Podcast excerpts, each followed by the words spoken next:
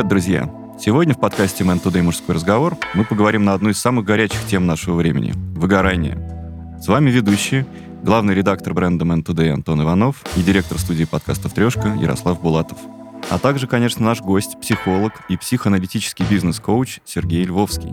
Причем, если обычно мы ищем героев для своего подкаста, то в данном случае мы сами герои, потому что, вот честно, мне кажется, столько людей, столкнувшихся с э, коронавирусом в моем окружении не было, сколько людей, которые жалуются на выгорание, жалуются на усталость, на тревогу, на непонимание, куда двигаться дальше. Так что и, наверное, сразу первый вопрос отсюда следует. Вот есть ощущение, что мы живем в пандемию выгорания. Возможно, так было всегда, и мы просто этого не чувствовали. Или мы как... в пузыре. Да. Где мы, Сергей?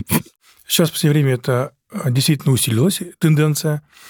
Проблема в том, что выгорание накладывается на большое количество а, других а, проблем, например, повышенная тревожность, депрессивность и так далее.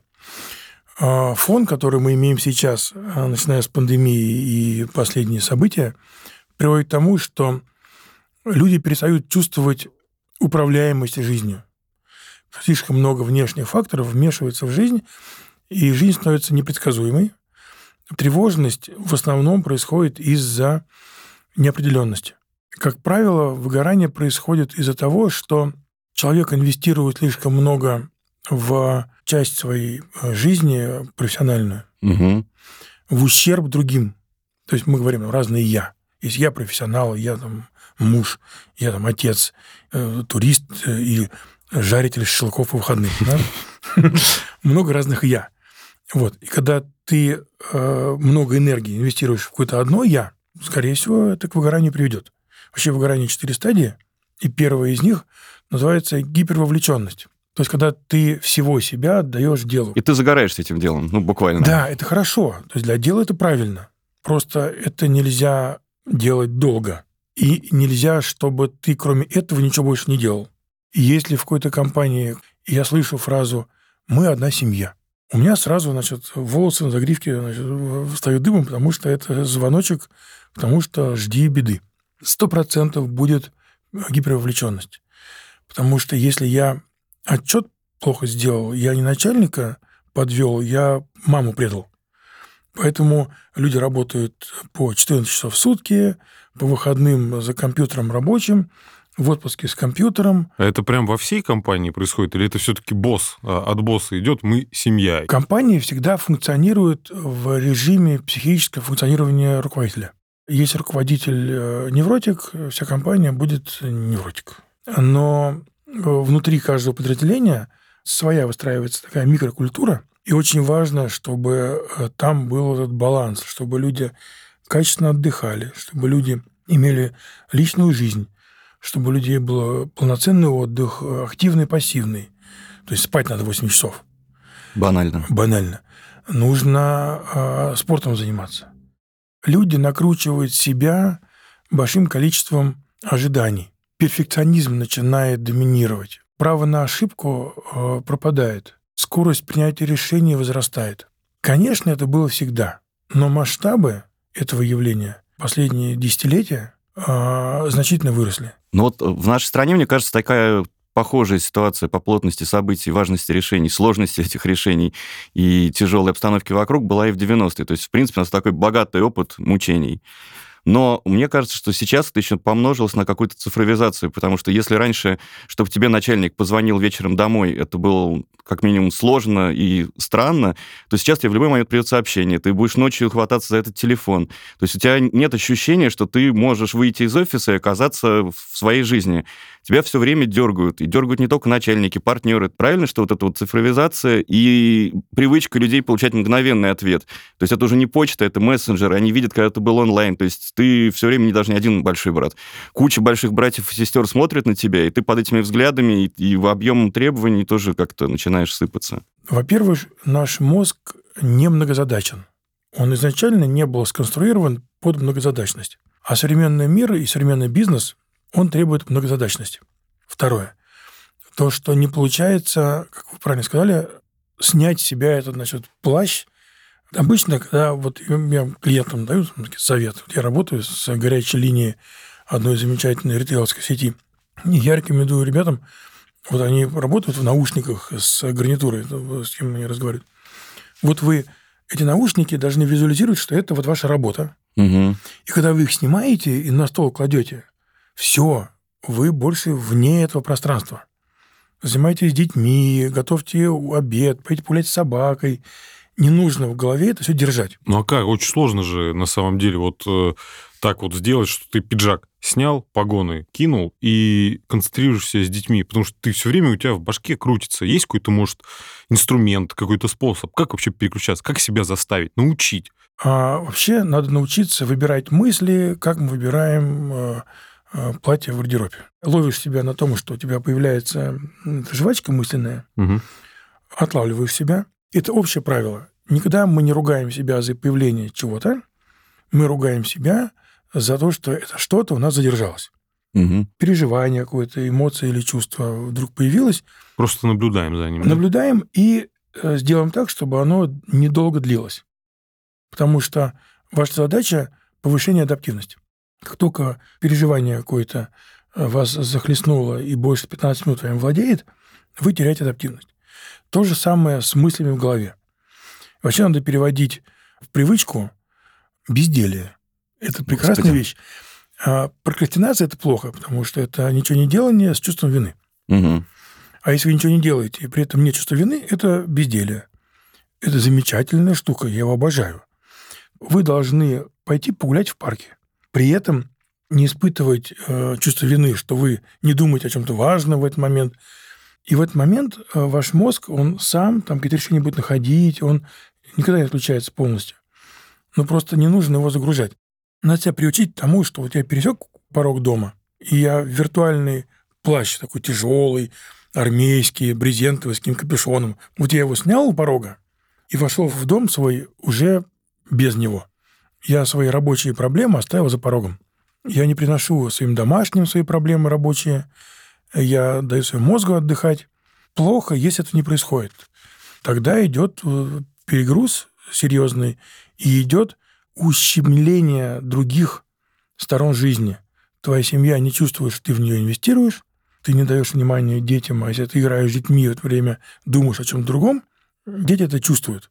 И ты, как папа, не дорабатываешь. Вы говорите много про семью. Один из э, опытов моего выгорания был связан с тем, что мой день выглядел так, что утром я отвозил детей в сад, оставлял там машину с инвентарем для тренировок, ехал на метро на работу, работал, потом возвращался в сад, забирал детей, сажал их в машину, вез на тренировку, потом я их отвозил домой, но у меня был строгий начальник, который не отпускал меня совсем, поэтому потом я садился в метро, ехал обратно в офис, там дорабатывал, потом возвращался домой. То есть вроде бы я занимался и семьей, и детьми, и работой, но, наверное, не занимался собой, потому что в какой-то момент я, конечно, от всего этого дико устал, хотя вот еще один факт, который, наверное, подогревает выгорание, ты, совершая то, что в твоем понимании как бы подвиг и жертва для работы или для семьи, ты себя как бы за это хвалишь, но ну, в постоянном режиме это, наверное, невозможно. Существует такое понятие, как локус-контроль, локус-внимание. А локус-контроль – это постановка задач, целей, приоритетов. Эти цели, задачи, приоритеты ты сам себе э, придумал, или это внешний фактор какой-то? Папа, бабушка, партия, правительство. Если тебе это велит делать какая-то внешняя сила, а вопрос в том, принимаешь ты главенство этой внешней силы над собой или не принимаешь. Есть термин в психологии «большой иной». Большой иной – это когда нечто большое, коммунистическая партия, Угу. там, армия, Ну или, наверное, если ты веришь, что твой начальник действительно умный, крутой мужик, и он отдает какие-то адекватные команды. Ну да, очень может быть. То есть, когда ты передаешь право управлять своей жизнью кому-то другому. Вопрос в том, что ты передаешь не только право управлять своей жизнью, ты передаешь ответственность за результат. Как в армии есть устав. Я не виноват за последствия. Мне начальник приказал, я сделал, и за результат отвечает начальник. Это полностью передача ответственности за свою жизнь кому-то другому. Много людей, которые без внутреннего стержня, они, наоборот, ищут такую ситуацию когда Мгм. можно кому-то отдать ответственность за свою жизнь. Кто-то решение принимает, кто-то риски на себя берет. Тогда я полностью расслаблен, моя совесть чиста, я ей не пользуюсь. Про, запас. Да-да-да. И никакого выгорания не бывает в этом случае. Но если ты проживаешь жизнь, которую ты своей не считаешь, мой личный опыт, я, значит, строил карьеры. Я был коммерческим директором огромных структур. Потом думаю, почему мне все это радость не приносит? Я вдруг понял, что я выполняю программу не свою. У меня папа умер ну, очень давно, уже 30 лет назад, и он был великим человеком, очень крутой. Он сам себя сделал из э, члена уличной банды, буквально, шесть классов образования у него было, незаконченных. Взялся за ум, и в 38 лет был э, замминистром московского правительства. Серьезно? Я вырос под сенью великого отца. Я вдруг поймался на мысли, мне было 40 там, с небольшим лет, что я все, что я достигаю, пытаюсь добиться уважения давно умершего папы. И находил в каждом новом начальнике условного папу и ждал от него одобрения, похлопывания по плечу, признания, какой я молодец. Прикол в том, что ты, получив такое признание, никогда им не удовлетворяешься. Ты через какое-то время находишь себе нового потенциального папу и от него ждешь, значит, э, признания. Когда я это понял, я все бросил к чертям собачьим э, и пошел заниматься любимой психологией. Это один из э, инструментов, как определять, чем заниматься. Есть такой, называется «хочу, могу, надо». А «Хочу» — это значит, мне что-то приносит удовольствие. То есть, делая что-то, я балдею. А «могу» — значит, мне это получается хорошо. Ну, например, я хочу петь в душе, мне это нравится. Но лучше никому это не слышать. Поэтому на могу здесь сбой. Хочу есть, могу нет. Значит, с пением как-то завязывать на людях. Нет, ну почему же? Можно послушать. Таким образом мы плодим клиентов психоанализа. Тоже полезно, да. А надо, значит, я кому-то могу это продать. То есть кому-то, кроме меня, это все нужно. И люди готовы за это деньги платить. Вот когда у тебя совпало «хочу, могу, надо», тогда это твоя профессия. И надо себя спрашивать, вот то, чем я занимаюсь, я просто вынужден этим заниматься, потому что мне кормить семью нужно. Или я каждый день балдею от того, что я делаю. Секрет в том, что мы должны балдеть от процесса, а не от результата. Это как спорт. То есть если я думаю о пьедестале, тогда я вижу впереди блистающий пьедестал, но тренировки мне страдания приносят. Эта жизнь будет плохой. Если я бегаю каждое утро, и я балдею от того, что я бегаю, это залог, на самом деле, удовольствия от жизни. Угу. Когда ты от процесса удовольствие получаешь, тогда результат будет сам собой. Бывает такое, что важен не процесс, а результат. Тогда нужно понимать, что ты готов отдать за это.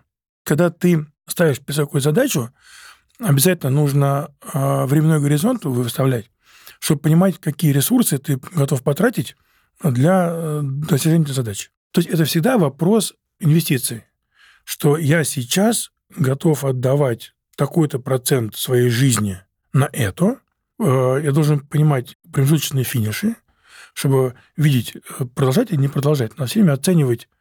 Не надо просто упереться рогом и переть. Когда нужны деньги, как говорил Стив Джобс, да, я сажусь думать, а не берусь за лопату и не бегу копать. Вот, вот, вот, да-да. А, есть э, такая тема очень интересная, это колебание между параноидально-шизоидной и депрессивной позициями. М, хороший выбор. Даже не знаю, что лучше. Доктор, что вы рекомендуете? Ну, спектр, он такой широкий. Ну, это звучит э, э, неприятно. Параноидально-шизоидная – это состояние, когда параноидальность в том, что я вижу цель, не вижу препятствий вере в себя. Помните, как в фильме «Чародеи», значит, твой стены учили проходить, да? Да-да-да. Шизоидность в том, что я не принимаю средний результат. То есть, если я план сделал не на 100%, а на 99%, план не сделан. То есть, шизоидная позиция – это позиция упертого раненого лося, который ломится через тайгу, не глядя по сторонам. Депрессивная позиция – ты принимаешь ограничения. Ты останавливаешься, начинаешь думать. Тормозятся все процессы. Вот смысл депрессивности. Угу. В этот момент ты не можешь действовать, но можешь анализировать. Поэтому работа всех менеджеров, которые управленцы коллективом, понять, на какой стадии находится коллектив. Нельзя допускать залипания в максимумах. И то, и то полезно, но амплитуда должна быть покороче. То есть ломанулся, остановился, огляделся. А если ты перманентно залип в одной из максимуме, пиши пропало это э, одна из гирек на весы в сторону выгорания. Угу. Потому что ты в этот момент всего себя в это дело... Помните, у нас всегда э, задача перестать в одну корзину все яйца складывать, условно говоря. Угу. Чтобы жизнь, она развивалась у нас параллельно, так скажем. Все наши сферы, они, да, и друзья, и семья, и отдых, да, и хобби. хобби. Да. Все очень важно, Здоровье. все одинаково важно. Надо понимать, что все одинаково важно. Если где-то проседает, то оно, скорее всего, за собой потянет и все остальное. Особенно, наверное, здоровье, кстати. Да. А Мне очень нравится образ э, э, бриллианта. Люди многогранные, и когда все грани э, более-менее равноценны, тогда мы сверкаем. И Если какая-то одна из граней начинает слишком доминировать, появляется плоскость и немножко примитивность. То есть человек занимается только профессиональной деятельностью, тогда он э, Душнило. не очень интересен даже сам себе становится. То есть, когда ты за ужином семейным сидишь в компьютере рабочем каждый вечер, твоя семья точно от тебя будет отдаляться, потому что ты Не с ней. не с ней. Образ бриллианта прекрасный. Мне кажется, мы перестаем всеми своими гранями. Но вот у нас возник еще образ отца, и у меня, как у отца, тоже и сразу возник вопрос. Как помочь нашим детям, которые еще не ограненные бриллианты? Главный принцип, что детей не надо воспитывать, а надо с ними знакомиться. Что вот у меня трое, все трое очень разные. И внешне, и по характеру. И я по молодости делал ошибку. Я пытался как-то них что-то им дать постоянно. Как-то воспитывать, направлять, помогать в чем-то. А нужно просто быть рядом и поддерживать. Нужно выявлять, что у ребенка э, сильное, и помогать ему это развивать. Принцип большого спорта. Сильные стороны делаем еще сильнее, слабые стороны подтягиваем до уровня, чтобы не мешали. И чтобы ребенок жил свою жизнь. Проблема, что лобная доля, которая всем этим занимается, она формируется 21-25 лет. И поэтому, когда мы маленькому ребенку говорим, будешь плохо учиться, будешь работать дворником, он тебя смотрит и не понимает, что ты имеешь в виду. То есть у них причинно-следственной связи и выстраивание этих вот картин будущего, последствий своих действий вообще не работает эта история никак, ни разу. Поэтому надо заниматься безусловным принятием. То есть что мы даем детям? Даем любовь, а, безопасную среду и безусловное принятие. Значит, что я всегда на твоей стороне. То есть перейти с позиции такого надзирателя на позицию друга. Ты же не получаешь все время друзей, потому что если ты будешь при каждой встрече друга наускивать и объяснять ему, как ему жить, скорее всего, он не захочет с тобой дружить. Также ребенок будет отдаляться, если он будет испытывать от тебя все время прессинг, какие-то нравоучения. Да, да, да. Как мне у меня дочка, ну, замечательная совершенно девчонка, э, мало того, что красавица, она еще и умница, сказала фразу «Пап, мне не нужен психолог, мне нужен папа». Круто. А вот, кстати, если вернуться к нашему поколению, э, нам повезло или не повезло пройти там где-то и часть 90-х, и нулевые. То есть, в принципе, мы с этой страны прошли львиную долю ее кризисов в том или ином возрасте, в том или Все. ином виде, ощущая, да. Есть ли какая-то история с тем, что человек, проходя через ряд кризисов, вырабатывает какую-то устойчивость к ним? Можно ли получить иммунитет от кризисов? Вопрос, как мы вышли из этого кризиса. Угу. Фраза, что то, что нас не убивает, делает нас сильнее, на самом деле очень такая сложная да, и не вся работающая. Возвращаясь, например, к параноидальной шизоидной или депрессивной позиции. Если ты впал в какую-то проблемную ситуацию, в залез, после этого ты впал в депрессивную позицию, в аналитическую, рефлексирующую. Если ты проанализировал реально свои шаги, понял, в чем ты ошибся, тогда ты оттуда выйдешь из этой позиции более сильным. То есть ты количество инструментов реакции на внешние стимулы расширишь. Зачем нужен пресловутый выход из зоны комфорта? Хотя мне не нравится фраза «выйти из зоны комфорта», мне нравится фраза «расширять зону комфорта». Зачем это нужно? Чтобы ты расширял ассортимент реакций на внешние стимулы. У нас есть некий набор наших реагирований на ту или иную историю. Чем разнообразнее история, тем, по идее, разнообразнее инструментарий реагирования должен быть. А если эта история тебя разрушила, и ты не смог нормально отреагировать, если ты не смог принять потери, если у тебя слишком завышенные ожидания, если у тебя перфекционизм и ощущение, что ты перестал быть приемлемым для окружения своего, если у тебя внешние факторы тебя поддерживают сильнее, чем внутренняя конструкция, тогда при потере внешних факторов ты рушишься, как вода в вазе. Вода в вазе, думаешь, она такая высокая, стройная. Вазу убрали, вода э, в лужу превратилась, и вдруг выясняется, что она без вазы, эта вода, никакую форму не может держать. Вот если у человека такая ситуация, Если человек лужа. Из человека луза, да. Какой-то новый супергерой. Да, да, да, да. Тогда э, внешние факторы очень сильно влиять будут на то, как ты себя ощущаешь. А если у тебя внутренние опорные механизмы функционируют, тогда ты говоришь, ну, бог бы с ним. Э, встал, умылся, сопли кровавые вытер с морды лица и пошел дальше. То есть это вот это как э, самоуважение, да, там какая-то самооценка должна идти изнутри, а не снаружи. Да-да, конечно. А это идет из детства, если мудрые родители тебя слушали, воспринимали всерьез твои переживания, мысли, когда ты понимаешь свои сильные и слабые стороны, понимаешь свою ценность, когда ты чувствуешь, что ничто не может тебя обесценить, что э, нет завышенных ожиданий и нет, наоборот, умерения твоих достоинств. Э, я могу э, завоевать какую-то там награду, могу слить игру, Сел, потом проанализировал, э, что было сделано не так, и идешь дальше. Удовольствие от процесса получая. Возвращаемся к нашей любимой истории. То есть к ошибкам и к неудачам как к опыту. Да, то есть что такое опыт? Это, опять же, это ты расширяешь ассортимент инструментов реагирования. Ты играл, например, в футбол, и угу. они вдруг какую-то комбинацию сделали, ты был к ней не готов. Пропустил мяч. Нужно сесть, проанализировать, э, на тренировке отработать реакцию на эту комбинацию – и расширить ассортимент инструментов реагирования прозвучало пресловутое словосочетание «зона комфорта». Насколько она вообще нам нужна? Потому что вот даже из того, что мы сейчас слышим, э, вы говорите про то, что ошибки и там, кризисы дают нам более широкий инструментарий. При этом зона комфорта явно нам его не расширяет. Значит, для развития нам нужно проходить те или иные кризисы, но не в том объеме, в котором они нас разрушают. То есть мы должны все равно вне зоны комфорта находиться на каком-то уровне. Есть такая шутка, так. что э, покидая зону комфорта, у тебя в жизни ничего не изменится, просто будет некомфортно. Убедитесь, что вы в ней находились. Наш мозг тратит огромное количество энергии. Мозг, желая экономить энергию, любит стандартные действия, потому что не надо напрягаться. Ты уже отработал реакцию на этот стимул. И он фигачит одни и те же действия – но когда мы вдруг понимаем, что у нас есть какое-то ограничение, есть какая-то проблема, которую мы не можем решить теми инструментами, которыми мы сейчас уже владеем. Ну, например, древние люди, когда они были значит, недалеко от обезьян, информацию передавали друг другу, и э, не получалось. Надо было речь изобретать. То есть выход из зоны комфорта приводит к появлению чего-то новенького.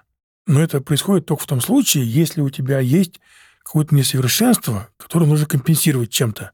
Сначала мы испытываем дефицит чего-то. Испытав дефицит, мы формируем потребность. Когда мы потребность сформировали, мы значит, рисуем цель и путь, как эту потребность мы удовлетворим. То есть потребности возникают из дефицита, когда у нас что-то не, не работает до конца. А если у тебя все работает, замечательно. Ты сидишь на диване в зоне комфорта, тебе не надо ничего значит, исправлять. Поэтому развитие возможно только при осознании э, дефицита. Понятно. Если вернуться к теме нашего разговора изначальной, вот э, такой довольно простой вопрос, но на который, наверное, не у всех есть ответ.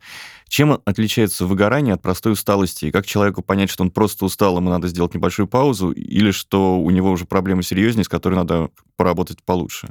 Усталость и выгорание – это суть одно и то же. Вопрос глубины. То есть мы называем выгоранием такую усталость, которое за несколько дней отдыха не решается. Выгорание можно разбить грубо на четыре стадии. Первая стадия – это гипервовлеченность, когда ты всего себя проинвестировал в какой-то процесс. Это уже звоночек, что это приводит к проблеме. Вторая стадия – это так называемая усталость, которая решается на самом деле банальным там, двухнедельным отпуском. Если ты после этого отпуска двухнедельного опять с удовольствием приступаешь к работе, и ты нормально восстановился – у тебя все работает хорошо, все твои функции мозга, психики и так далее, то, значит, замечательно, ты э, эту первую стадию купировал, ну, решил проблемку. А отдых должен быть, то есть активный или это может быть... Смена деятельности обязательно. Просто смена деятельности. Да. То есть можно лежать на пляже, ничего не делать или волейбол играть. Физическая активность очень приветствуется, потому что гормоны стресса а, вырабатываются только физикой. Если мы хотим э, понизить э, гормоны стресса, то физическая нагрузка очень э, помогает. Третья стадия выгорания – это уже более серьезная, когда для того, чтобы отдохнуть, тебе нужно месяц-два, то есть самая смена деятельности. А стадия четвертая – это точно смена работы и э, плюс-минус полгода. Ну, смена деятельности, Смена, то же да. самое, отпуска. Почему так? Почему уже не вернуться? Это значит, что ты занимаешься делом, которое у тебя ресурс высасывает. Ты вынужден этим заниматься по каким-то причинам, как у меня был внутренней причиной там, поиск одобрения давно умершего папы, например. То есть мне нужно было из нее уйти в самом начале. Но надо деньги зарабатывать, надо семью кормить. Такая же Ой. история. Только я изначально не хотел заниматься продажами, но я себе сказал, надо семью кормить. Я только приехал в Москву, и 10 лет я Вот этим занимался. это чудесный путь к выгоранию. Да, да, и даже я достиг также. У меня очень хорошая зарплата, повышенный НДФЛ, но просто ты садишься и понимаешь, что тебе это вообще не нужно, и тебе плохо. И тебе настолько плохо, я пропил, помню, две недели успокоительные, и после этого вот пружина внутри, она просто разжалась. Я просто сразу пошел и написал заявление, потому что, ну, я понимал, что это приведет к какой-то жести. Очень правильно. То есть как только вы это поняли, нужно сразу э, что-то менять. Какие вообще профессии или сферы деятельности более подвержены, то есть выгоранию? Кому обращать больше внимания? Все, кто взаимодействует с людьми. Проблематика в том, что когда ты э, работаешь с другим человеком, результат твоей деятельности зависит не только от тебя. И ты не можешь гарантировать, что твоя деятельность приведет к тому или иному результату. Помните, мы сначала неопределенность Угу. это один из главных критериев тревожности, вообще как бы, плохого состояния. Приведи пример профессии. Учитель. Ты изо дня в день делаешь одно и то же дело. Один класс, например, тебя послушал, пошел, сдал все на пятерке. Другой класс сдал все на двойке. И тебе сказали первый раз, что ты хороший учитель, второй раз, что ты плохой учитель. Я хороший или плохой менеджер буду оценен по результатам деятельности людей, чья воля будет влиять на мои результаты. Я не могу на это повлиять. А если я работаю, например, там, не знаю, скульптор, я леплю из глины какую-то статую, она может не получиться, потому что я что-то там налажал. Все в твоих руках. Все в моих руках. Да. Или я какой-то там слесарь, болванку вытачиваю. Могу вытащить ее качественно, могу некачественно. А когда ты начальник цеха, твоя премия, твои, значит, награды, уважения зависит от того, как там, значит, э, Вася сегодня качественно или некачественно что-то там делает. Твоя работа зависит от воли кого-то еще. Вообще, какая вот атмосфера должна быть по-хорошему в команде? То есть друзья это или как выстроить, чтобы команда не, не выгорела? Мы уже поняли, что не семья. Да, точно не семья, абсолютно, это абсурд, согласен. Не должно быть насилия. А, Расшифруй, а то сейчас все поймут превратно. Человек должен чувствовать, как будто он немножко владелец этого бизнеса. Это такие фразы, которые все говорят на тренингах. Никто в это не верит, но это реально возможно. Когда команды автономны, когда есть свобода принятия решений, когда ты имеешь право экспериментировать. То есть у тебя есть и творчество, и, ты понимаешь, что тебя слышат, они просто тебе дают приказы. Да, и когда ты в зоне своей ответственности а, не должен согласовывать какие-то свои решения. Нету диктата. А насилие имеется в виду, когда руководитель дает приказы. Тогда подчиненные, либо мы возвращаемся к большому иному, подчиненный должен полностью отдать право управления собою кому-то, тогда ты винтик в механизме и балдеешь от того, что ты точно никакой ответственности на что не несешь. Если тебе это нравится, то окей. Но тогда ты не будешь инвестировать в работу, ты не будешь душу вкладывать, грубо говоря. Ну вот что ты винтик, у тебя нет души. Вот. А если ты вкладываешь душу, но какой-то начальник сверху ставит тебе ограничения и, и не позволяет крыльям раскрыться, но еще очень важный фактор, что организация всегда функционирует в режиме психического функционирования лидера. Поэтому очень высокая роль главы компании. Именно в том, какую атмосферу он создаст в коллективе. Поэтому выгорание целиком компании может быть, когда компания построена на принципе соковыжималки, когда э, мы всех держим за горло, мы платим высокую зарплату, но за это требуем 200% отдачи сотрудников, когда сотрудники формально имеют право голоса, реально э, фиг, когда мы нанимаем людей свободолюбивых предпринимательским духом, начинаем выдавать им инструкции.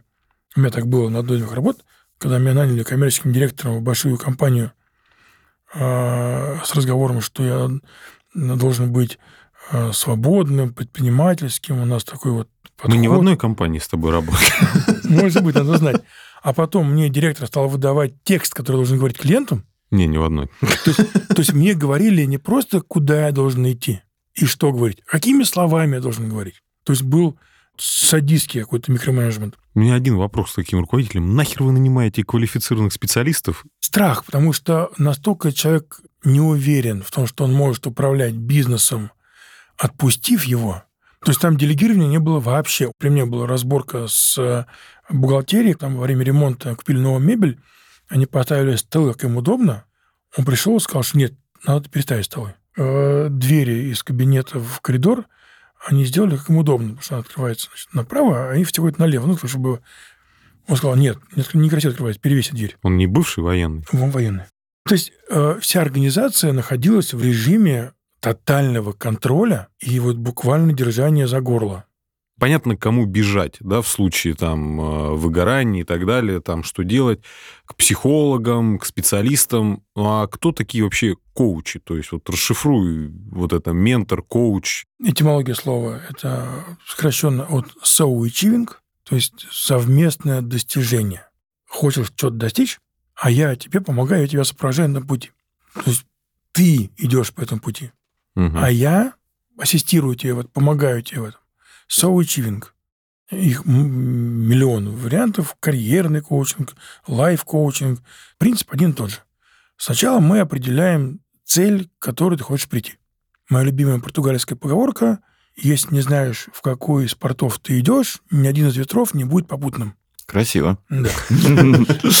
Ты сначала определяешь цель, потом ты выясняешь, что у тебя уже есть на сегодня, делаешь ревизию существующих твоих навыков, знаний. Потом ты оцениваешь, какие ресурсы тебе нужны для достижения твоей цели, понимаешь из этих ресурсов, что у тебя уже есть, чего нет. Потом понимаешь, где взять то, чего нет. Кто может тебе помочь на пути, кто может помешать, какие у тебя твои внутренние установки помогают тебе или мешают. Потом ты понимаешь, какое-то твое действие, оно ведет тебя к цели или от цели.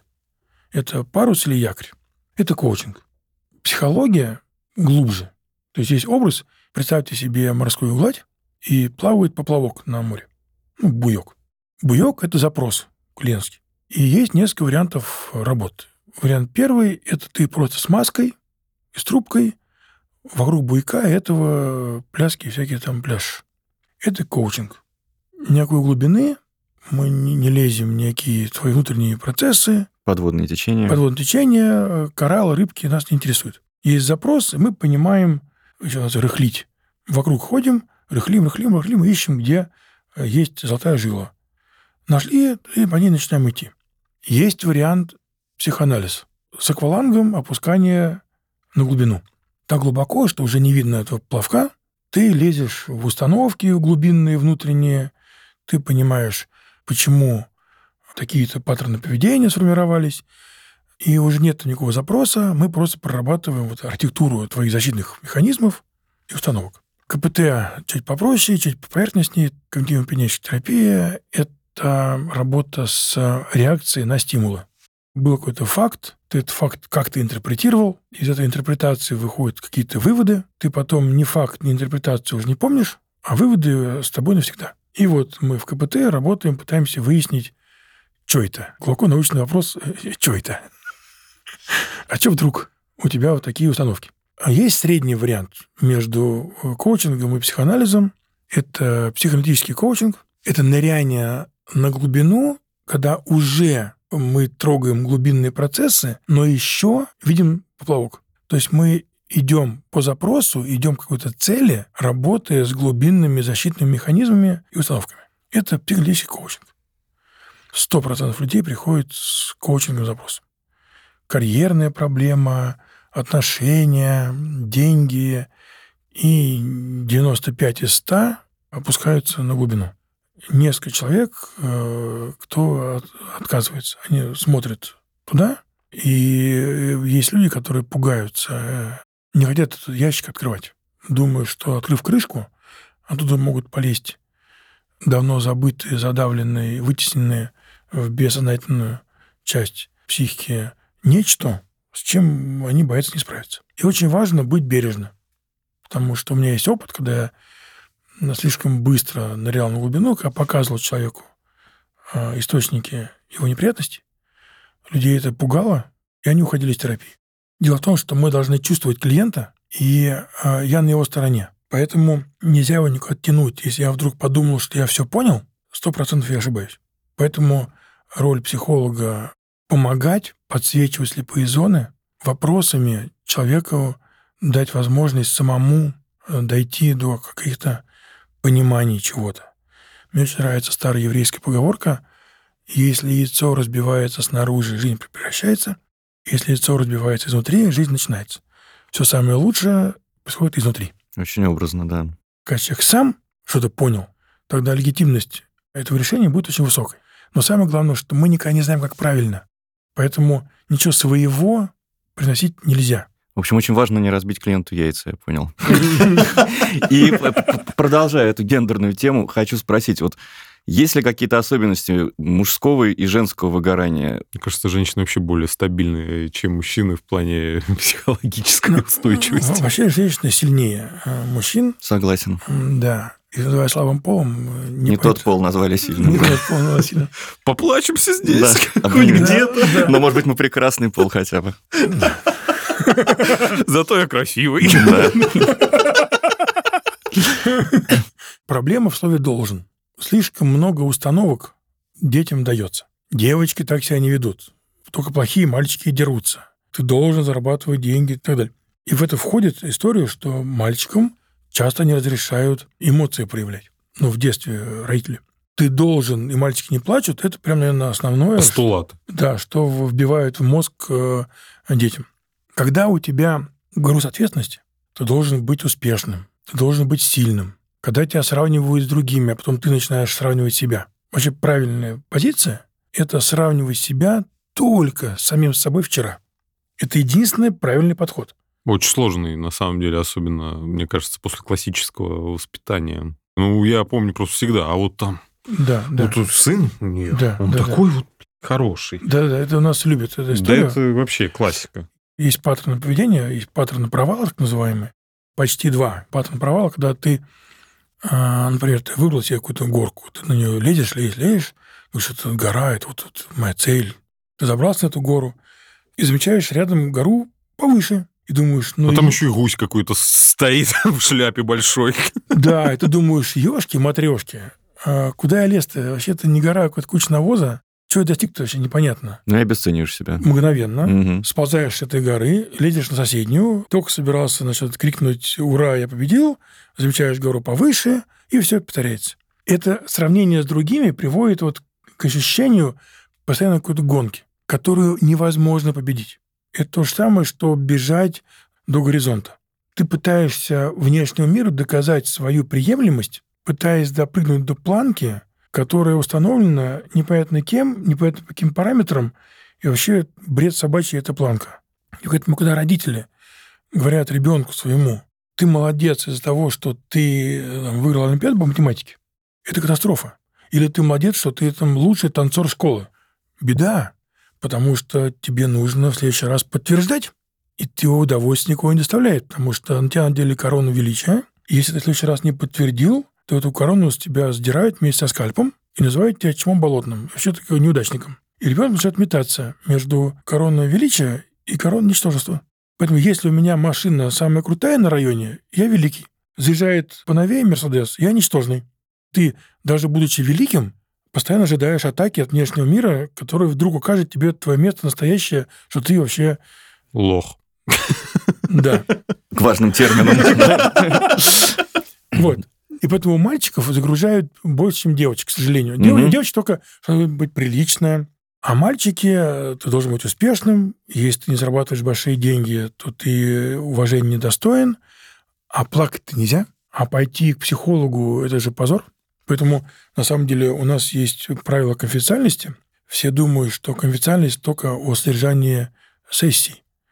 На самом деле, вот мой опыт показывает, что основная конфиденциальность – это факт прихода ко мне. И чем более крутой мужик с крутой позицией, тем ему страшнее, что кто-то узнает, что он ходит к психологу. Я как раз сейчас смотрю э, сериал, мне повезло, что его не смотрел раньше, «Клан Сопрано». И там вот этот крутой Тони Сопрано, он психологу пошел. Там это 70-е, да, там, по-моему, года, а у нас это прям вот сейчас. Ну, как в, в, анализируя это, тоже Роберт Де Ниро ходил. Вот, поэтому у, у гендерная история такая, что девочки проще плачут. Вообще слезы – это эндогенный опиоид. Угу. То есть, когда мы плачем, у нас э, успокоение наступает. И гормоны стресса с слезами уходят. Плакать очень полезно. Но мальчики же не могут позволить себе быть слабыми. Поэтому они вынуждены играть роль, как-то искусственно формировать из себя маску мачо, и происходит разрыв между «я настоящим» и «я манифестным», который вот внешнему миру демонстрируется. Наша задача в работе – это формирование баланса между счастливым ребенком и здоровым взрослым. А в каждом человеке должен быть счастливый ребенок. Мы должны спонтанные реакции выдавать. Мы должны, прям должны быть иногда нерациональными, открыто свои эмоции выражать, позволять себе быть несовершенным. Что такое детство? Детство – это период защищенной незрелости. То есть, когда ты можешь пробовать жизнь на вкус, и за это ответственность нести. К сожалению, мы не позволяем себе этого. А здоровый взрослый – тот, кто объективно реальность оценивает, тот, кто понимает ограничения, тот, кто принимает свое несовершенство, понимает, что действительно важно, а что какая-то фигня. Я сейчас убиваюсь из-за какого-то Мерседеса, для того, чтобы на районе быть самым крутым. Трачу на это все свои силы, теряя друзей и э, занимаясь только деньгами, ничем другим, а потом вдруг может выясниться, что это какая-то фигня, никому не нужная вообще. Какой у тебя Мерседес, твоей жене плевать. Ты пытался внешнему миру что-то там доказать, а внешнему миру плевать. Покупаешь вещи, которые тебе не нужны, чтобы произвести впечатление на людей, которым на тебя плевать. Вот именно, именно, именно. То есть надо вообще понять, внешнему миру на нас наплевать. Не надо кому-нибудь доказывать. Доказал ты или нет, ничего не изменится. Ты доказываешь это пустоте. Ну, то есть космосу. На космос ты не повлияешь, но на свой внутренний космос повлиять да. можешь, и лучше на нем сфокусироваться. Ну, типа, если ты хочешь произвести впечатление на жену, лучше спросить у нее, а что мне сделать? Идеально, молодец. То есть что такое эмпатия? Эмпатия – это не наматывание соплей на кулак вместе, понять дефицит и потребность того, кто перед тобой, и удовлетворить ее, помочь ему эту потребность удовлетворить. Вот настоящая эмпатия. И когда ты общаешься с женой, надо смотреть на нее и понимать, что твоя гонка и твое соревнование с внешним миром, если ей это нравится, вопрос к жене. Все ли у нее в порядке, значит, э, самооценкой, зачем ей надо через мужа внешний мир что-то доказывать. Но обычно нормальные люди от этого страдают. От того, что отец семейства всего себя туда отдал, а не занимается своей семьей. И много людей, которые делают картинку. Вот у меня был клиент, который занимает серьезный пост, у него молодая красивая жена модельной внешности, э, Майбах с водителем личный, квартира очень крутая в самом центре Москвы. Глубоко несчастный человек. Каждый день пьет, чувствует себя плохо, сам себя не любит. А визуально, внешне... Супер успешный. Супер успешный. Мы с ним немножко поработали. Как только э, он понял, где лежит его э, проблема, вот он был один из тех, который ушел от терапии, потому что не захотел работать mm-hmm. на глубине. Но у него был запрос, он очень интересно говорит, Сергей, а можете поговорить с моим сыном? Говорю, а в чем проблема с вашим сыном? Он ничего не хочет. Оказался очень адекватный парень, очень хороший. И говорю, а что там у тебя с папой-то? Он говорит, блин, я мечтаю быть автомехаником. Мне нравится крутить гайки и железки. А папа хочет, чтобы я был, значит, по его стопам где-то там крутым каким-то бизнесменом. А я не хочу этого. Я хочу в гараже машины ремонтировать. То есть папа для себя решил, что мечта сына настолько ничтожна, ничтожна что он сказал, что он ничего не хочет. И он даже не слышит, что э, ребенок хочет вполне конкретную вещь. Смотрите, какая история. Ну, он же, э, я думаю, проецирует, мол, я вот такой. Так об этом речь. Да. Так он сам-то несчастный. То есть у него не сходится ожидание мира взгляд со стороны, он на себя смотрит, скорее всего, со стороны, он даже не смотрит на себя изнутри. Ну, вот у меня Майбах, у меня там жена, модель. А он даже не слышит, что внутри ему это все нахрен не надо. Так и есть. Но он думает, что оценка его внешним миром... Это более важно, чем его самого. Гораздо важнее. Но удивительно, что он не признает, что его несчастье внутреннее, что картинка для внешнего мира – это такая ценность, которую жертвовать нельзя. И что практически осознанно он толкает сына на повторение своего несчастья, потому что он не может внешнему миру представить сына автомеханика. Да, понятно. Будучи большим, успешным бизнесменом в огромной корпорации, а мой сын в гараже крутит гайки. Удивительно, что настолько жесткие конструкции родителями в голову вбиваются, и что ты должен каким-то там требованиям внешнего мира соответствовать, это сидит так глубоко, что это вообще не подвергается никакому сомнению. Да, еще есть э, тема конфликта отцов и детей. Многие думают, что это плохо, а я уверен, что это очень хорошо. Потому что отцы пытаются свой опыт детям передать непосредственно. Как говорится, мы детям можем передать только масштаб выполненных задач. Да-да-да. Вот. А контекст поменялся, условия другие. И поэтому опыт отцов неприменим непосредственно. Он обязательно должен ревизии подвергаться. Поэтому бунт подростковый обязателен. Конфликт отцов и детей обязателен. Иначе катастрофа. Иначе дети будут идти по стопам родителей, не оценивая э, внешние обстоятельства. И это не может не привести к... Коллапсу. Ну, каким-то, да, неоптимальным э, решениям. Мы много говорили, что мальчикам транслируют, ты должен это, ты не должен то, не плачь, будь сильным. Насколько вот эта вот э, требовательность к мальчикам связана с тем, что, наверное, значительная часть нашего поколения, 30-40-летних мужчин в России сейчас, была воспитана в неполных семьях, где не было конкретного отца, а было некое видение того, каким должен быть мужчина, который транслировалось женщиной, там, будь то мать, бабушка, кто-то еще. Это плохо. Ну, потому что дети копируют модели поведения. И если модели нет, то есть... Да, то есть образы какие-то корявые. Ну, там, если лезть в психоанализ, то это самые пресловутые эдипальные, значит, все эти периоды развития в раннем детстве, когда мальчик влюбляется в маму, эта любовь сразу десексуализируется, чистая любовь, что угу. И потом мальчик должен передать папе победу в борьбе за маму. Таким образом, мальчик изымает свою либидо из мамы и может спокойно нести его в внешний мир. Когда папы нет, не с кем соревноваться. И тогда мальчик должен корявым образом значит, изымать все эти процессы. Он же не может продолжать э, в маму быть влюбленным. Ему нужно это как-то решать. Но это решается э, жестко, слишком, как правило. Или не решается, и это залипание. Есть такие, знаете, мальчик, который мальчик до 60 лет с мамой живет, значит, с ней ходит за ручку он не женится, потому что у него есть мама, зачем ему жена, либо разрыв идет очень жесткий. Из одной крайности в другую. Я за то, чтобы был разрыв пожестче, тогда есть шанс, что нормальный мужчина, скорее всего, он станет. Вопрос в том, что с внешним миром у него будет взаимодействие тяжелое, потому что раннее взросление, нету нормального детства, а если ты сразу стал взрослым, ты не прошел нормальный детский период, то ты как бы остаешься ребенком навсегда. У тебя реакция подростковые будет всегда. Ведь наши все психологические заболевания – это застревание на одном из этапов развития. И если ты перепрыгнул какой-то этап, то ты будешь пытаться компенсировать это всю свою жизнь. Настоящим взрослым ты не можешь стать, если не был нормальным ребенком. И у тебя с внешним миром взаимодействия непростые, потому что э, не было отца, на которого можно равняться, или не было мамы, за кого надо бороться, ну и так далее. Мы говорим о том, что мальчики, выросшие мальчики или мальчики, которые хотя вроде выросли, но не до конца в нашей стране, не всегда позволяют себе плакать. Вот тот факт, что герои, в том числе герои спорта, стали позволять себе проявлять эмоции. То есть мы помним слезы Месси при уходе из Барселоны. Когда мы видим вот такие примеры, это как-то позволяет нам легче смириться с тем, что мы тоже можем плакать. Конечно, конечно. Потому что любая эмоция, любое переживание, однажды появившись, никуда не девается вы его либо прорабатываете, либо вытесняете в бессознательную часть свою. И он там сидит.